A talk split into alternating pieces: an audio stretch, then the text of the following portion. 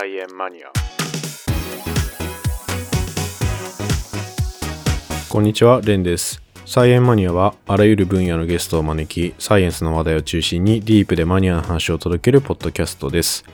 今回のゲストは前回に引き続き気象予報士のいつかさんにお話を伺っています。前回は主に防災についてどのように気象データを見るかとか、まあ、おすすめのアプリなどを紹介していただきました。今回はそのいつかさんが気象予報士と共にやっている科学の発信活動についてお話を伺っています。それではどうぞ。気象予報士とはまた別の枠の活動というか。そうですね。まあ、あの、自称サイエンスコミュニケーターとして、あの、筑波の皆さんの研究者を応援したいっていう形で、はい。ああすごいな僕も自称サイエンスコミュニケーターなのかもしれないですけど。研ひ。究者呼んでますけど。私ですね、あの、サイエンスコミュニケーターになりたいっていう話を、はい。サイエンスコミュニケーターの方がゲストの時にしたんですよ。そしたら、はいはいはい。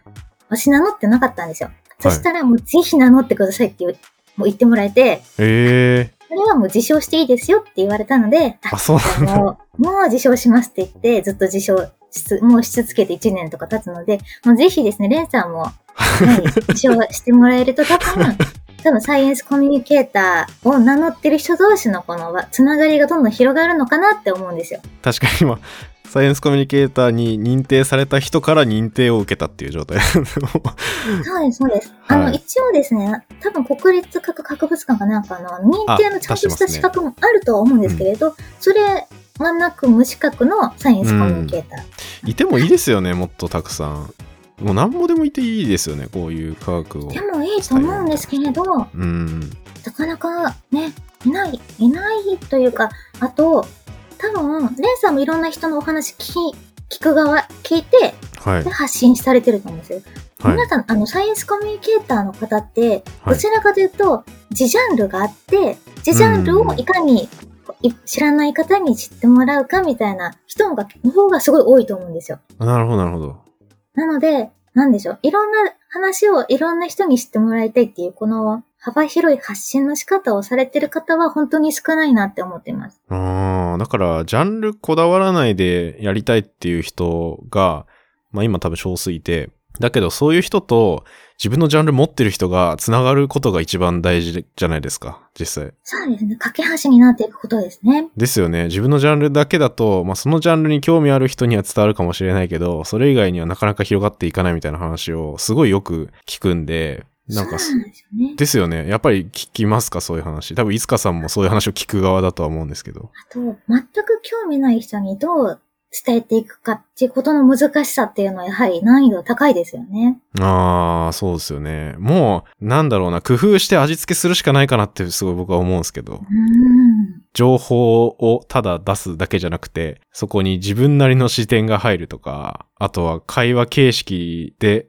伝わるようにするとか、結構いろいろできることあるかなと思って、ポッドキャストでも結構科学の発信とかされてる人僕以外もたくさんいて、そういう人たちも科学の話を聞きたいっていうよりかは、その人たちがワイワイ会話してるのが面白いから聞いちゃって、ついでに科学の話も聞けるみたいな、そういう良さがあったりとか。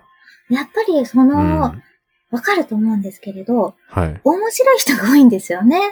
面白い人多いですよね。そういう面白い方が多いし、うんやっぱお話ししだしたらもう、もっと聞きたいなっていう方が非常に多いですね。ですよね。もう話止まんない人、もう早口でめっちゃ喋る人いっぱいいるじゃないですか。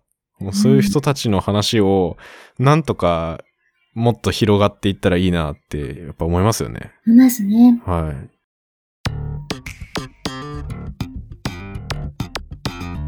なんでこの気象予報士から、気象予報士からなんですか？このサイエンスコミュニケーターっぽいことしてるのって、どういう経緯なんですか？もともと、気象予報士の受験生の時からずっと筑波に住んでるから、この筑波の研究者の話を聞いて回るやつをやりたいってずっと企画を思ってて、めちゃくちゃ具体的ですよ、最初から。もう聞いて回りたいってずっとうずうずしてたんですね。で、えー、すごい。何者でもないので私は博士号とか何も持ってない一般庶民だったので、はい。だから、とりあえずでも、気象予報士になったら道は切り開けるかなって思って、うん。気象予報士になった後にちょっといろいろ、最初はサイエンスライターとかでもいろいろできないかなって思って企画書を送ったりもしたんですけれど、ぼつりまくってまして、そんな時に知り合いの方が、あの、ラジオつくばの社長なら紹介できるよって言われて、ではい、すごいあ。の、ラジオつくばで、ラジオ番組っていう形で、その、ゲストの方を呼んでお話しするっていうならできるってなった時に、うん。ゲストの方が、ラジオつくばなら出たいって言ってくれるようになったんですよ。ええすごいですね。やっぱちあの、地域のラジオの強さというか。地域に貢献したいというか、地域の皆さんに自分の研究を知ってもらいたいからっていううーん。ふうにしゃおっしゃっていただけて、あややっぱラジオつくばなんですけど、ラジオつくばでよかったなってすごい思いました、その時は。すごいなでも大抜擢っすよね。抜擢、抜擢というか、あの、自作自演。というか、自作自演。選ばれたっていうわけではないですね、別に。ええあと、その、つくばの研究者の方に、どうやって、どうやって探してるんですか？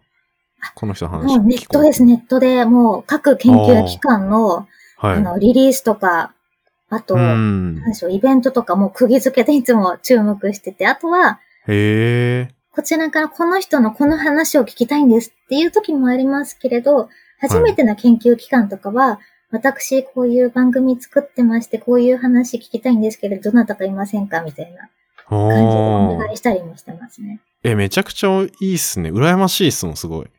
なんか、本当ですか？ありがとうございます。その、実際研究室見れる、見せてくれるとこは見せてくれるんですか？あの、みんな来ていいよっておっしゃってくださるんですけど、行ったこと一度もないんですよ、実は。あ、そうなんですか？もう なんか突撃しても面白う。そうですけどね。はい。そう、突撃してきてよって、あの、例えば、日本原子力機構とかすごい言ってくれたんですけど、ああ、面白そう。うん日本原子力機構とか、最初オファーした時に、つくばじゃないんですね。東海村なんですね。うんうんうんなんで、まあ、茨城県ってことでオファーしたら絶対断られると思ったんですよ。私も無名だったので、番組自体も。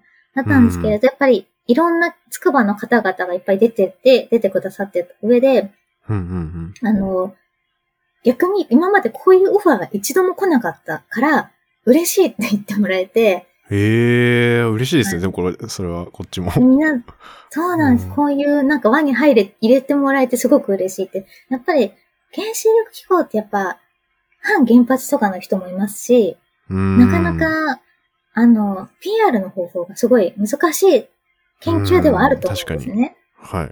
私はね、ただあの、原発のゴミを減らす研究をしている研究者の方に伺ったので、うーん。もちろん中の人としては反原発の方もいれば、原発推進の人もいれば、やっぱり人それぞれいろんな人がいるうんうんうん。って伺って、うん、まあでも、そういうのと結構科学の話って、それは切り分けて話せるような気がしますよね。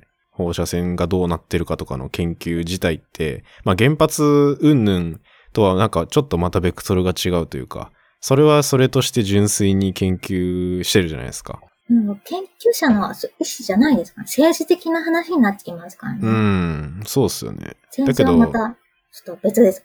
だからその別として、なんかそれをラジオで発信してみたのはなんかすごいいいなというか、それでこういう研究もあるんだっていうので面白くて興味持つ人もいるでしょうし、ありがとうございます。はい。だなんかそういう地域のラジオとかって、なんだろうな、幅広い世代の人がやっぱ聞いてそうだなっていう印象はありますし、そうなんです。あ、実際そうなんですか？今、中高生より、ちょっと上の年齢がすごく多くてですね、私、あ中高生向けに発信してるんですよ、一応ですね。ラジはいオ番組。はいはい。あんまり、けん世の中の研究って何があるんだろうって知らない中高生って多いと思うんですよ。私自身が全然そうだったので、うんうん、うん。今、最先端の日本の研究ってこんなことしてるっていうのをちょっと知ってもらいたくて、はいはい。はい。いや、めちゃくちゃ同じ思いですね。わかりますね、それは。中高生届けるの難しいですよね。難しいですね。でもちょっと最近は、その、高校のウェブ教材の連載しませんかってお話をいただいて、ちょっと今へ回、ーすごい今後は、ちょっと当初予定していたライターとして、はい。ちょっとデビューしようかなと思っているところです。ああ、ちょっとまた広がっていくっていう感じですね。もう高校生に届けたいってずっと言ってるので、いや、ぜひ届けてほい。しいですね、これは。届けていきたいんです。最初は、ただの本当にそれだけだったね。気象予報士で自称サイエンスコミュニケーターっていうだけだったんですけれど、まあ、最近ですね、筑波の研究機関の総合学研究機構っていうところのクロス研究員になっていう肩書きをもらいまして、おお研究員。なんでしょう、はい。本当にやりたいことをやっていくと、こう見ててくれる人がいて、なんかあの研究者になんて絶対なれないって思ってたけれど、うんうんそうこういう研究機関に所属することができるんだってちょっと身をもって、すごいルートですよね、でも。うん。はい、でもそれもなんか思いが伝わったから、そうやって受け入れてくれたみたいな感じなんですかね。もう常々思ってるのは、このアカデミックの世界ってすごい夢があるなってずっと思っていて、はいはい。すごい、最後に、あれですね、おすすめの本の話に持ってってもいいですかね？ああ、ぜひぜひ。おすすめの本なんですけど、もしかしたら多分前に出てるかもしれないんですけれど、はい。あの、宇宙、天文学者として今、有名な鳴沢信也さんの、僕が宇宙人を探す理由っていう本なんですけれど、おーおーおーご存知ですかね？あの、出てはないですね、今まで。そうなんですか、あの、昔、私結構これ10年ぐらい前に読んだんですけれど、はい。すごい、この人、もともとは勉強できる中学生とかだったんですけれど、途中でうんもう学校行けなくなっちゃって、うん、あ引きこもりになっちゃったんですね。あ、はい。でも宇宙が好きだったんですよ。うんうんうん。引きこもり、ずっと引きこもってたけれど、宇宙が好きすぎて、天文学者になっちゃったっていうルートなんですよ。すごい話ですね。その話がすごい熱くてですね、うん。すごいなって思って、ただ最近この本が、多分中学とか高校とかの課題図書に載ってるぐらいで、へえ、あ、そうなんだ。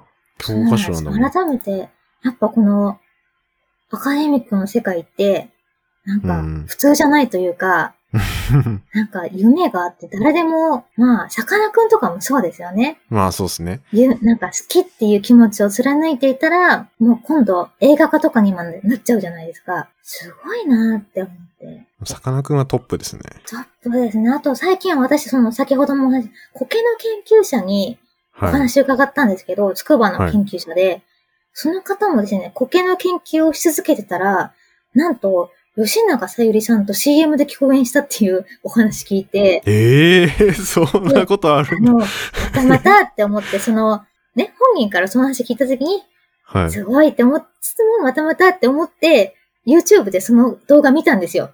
はい。マジっすか？それめっちゃ見たいな。吉永さゆりさんと思いっきしすっごい、その辺の俳優さんぐらい出てて、ええ JR ひ、JR の旅、東日本の CM あるじゃないですか。あれで出てて、めっちゃ素敵。で、え見てみよう。なんだっけな？苔の、苔のなんだっけ？新州、奥新州、あ、新州の。新州の八ヶ岳かな？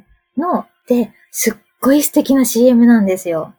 まあでも、吉永さゆりさんも素敵じゃないですか。まあそもそもがそうですね。そもそも、でこの CM のテイストも素敵じゃないですか。これに出てるんだ。苔、苔を一緒に、苔の森の林の中を散策している感じで、で、いろいろ説明して回ったっておっしゃってて、まさか自分出るなんて見て、あの、一緒に回ったけど、あの、出てるって思わなかったら CM 見たらすごい出ててびっくりしたって聞いて、見たら本当にすごい出てたんですね。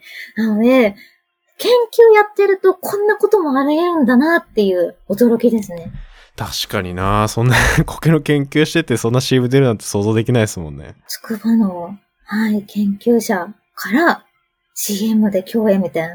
いや、夢面白いあるなーって思って。夢ありますね。夢ありますね、この世界。ある。すごいなちょっと、これなんか後で調べてリンク貼っときたいな。でも私調べてリンク貼りたいって思ったんですけど、なんかあの、は非公式のやつでした。なんでしょう？あ、。非公式のやつしかないですか？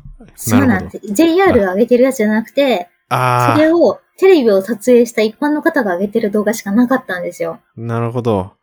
まあ、じゃあ自力で探してもらえますか。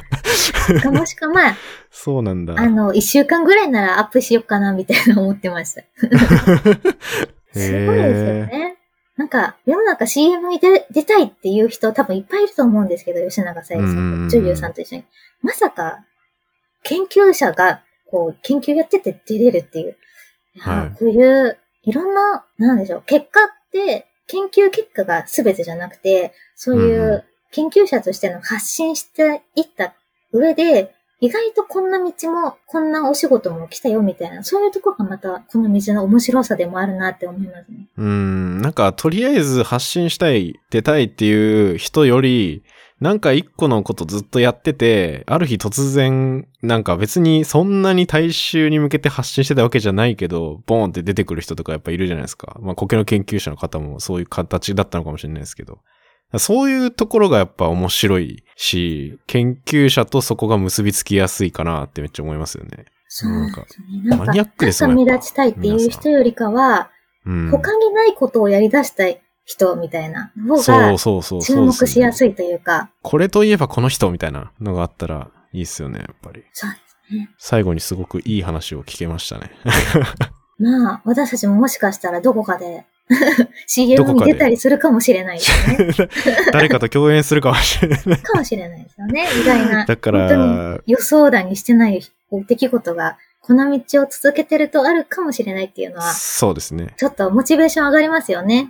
何にせよ続けること大事だなってやっぱ思いますね。こういう話聞くと。で、あんま、うんこれ、まあ、はい。そんな誰も見てないでしょっていう、うんレンさん結構見てると思うんですけど、見てないよねって思いつつも、見てる人は本当にすごい見てくれてるんだなっていうのをう、んうん自うん、うん分に思ってます。そうっすよね。そういう人をやっぱりもっと広めていきたいみたいなのもやっぱありますしね。そうですね。あとなんか他に活動してるやつとか大丈夫ですか？飛行機雲とか大丈夫ですか？そうですね。それを話した後1時間かかっちゃうんですよ。そう。悩んだんですよ。そっちの話の方がオファーが多くてですね。あいろんなところでされてるっていうことですね。なんかすごく飛行機雲が大好きで。そうなんです。でも自分もアピールすごいしてますし、はいそう。なんです。もしよろしければまたあと1年後ぐらいに呼んでいただけたら成果も出てると思う。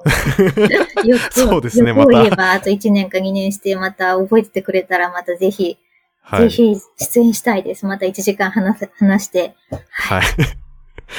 いやー、ありがとうございます。はい。なんかすごい最初はいろいろとやっぱ防災の、これすごい大事な話だと思うので、僕も改めて気をつけようって思いましたし、これ聞いてる人もぜひぜひちょっとね、防災意識高めて、あとは気象のレーダーを研究者っぽく見るっていう、まあそれもやったりとか、いろいろしてほしいですね。天気のことも裏には研究者の努力があったりとか、いろいろありますし、まあ多分このポッドキャスト聞いてる人は結構マニアックな話がたくさん今までも研究者の方が出てきていたりするんで、そういう人の話とかを、ま、過去のやつ聞いてみるとかでもいいですし、なんか興味を持つきっかけにしてくれたらなって思いますね。ということで今日はまあ、気象予報士としていろいろとお話ししてくれました、いつかさんにお越しいただきました。ありがとうございました。ありがとうございました。ぜひ、レンさんもまた私のラジオにいつかご出演していただけたらなって思います。あ、ぜひぜひ、僕はもういろいろ出たいです。なんですか？私結構オンライン収録も対応しているので、あ、そうなんですか。つくば行かなきゃって思ってたんですけど。あ、大丈夫ですよ。オンラインあ、収録も、そうなんですね。あの、いっぱいではないんですけれど、はいもうかれこれ5、6回ぐらいはしてきてるので大丈夫です。おー、あそうなんですね。ぜひぜひ。あ、あと、そうだ。えっと、ポッドキャストの名前言ってない、言い言いましたっけ？いつかさん。私のラジオ、サイエンスエクスプレス、カタカナで、サイエンスエクスプレスで略してまあ、サイエクって呼んでます。サイエクです。ぜひ覚えていただけたらなと思います。はい、こちらもぜひ検索して聞いてみてください。よろしくお願いします。します。ありがとうございます。ありがとうございます。ここまでお聞きいただきありがとうございます。サイエンマニアはあらゆる分野のゲストを招き、サイエンスの話題を中心にディープでマニアな話を届けるポッドキャストです。番組に関する情報は Twitter を中心に発信しています。感想はハッシュタグ菜園マニアで、また、ポッドキャストのレビューもよろしくお願いします。次回もまたお楽しみに。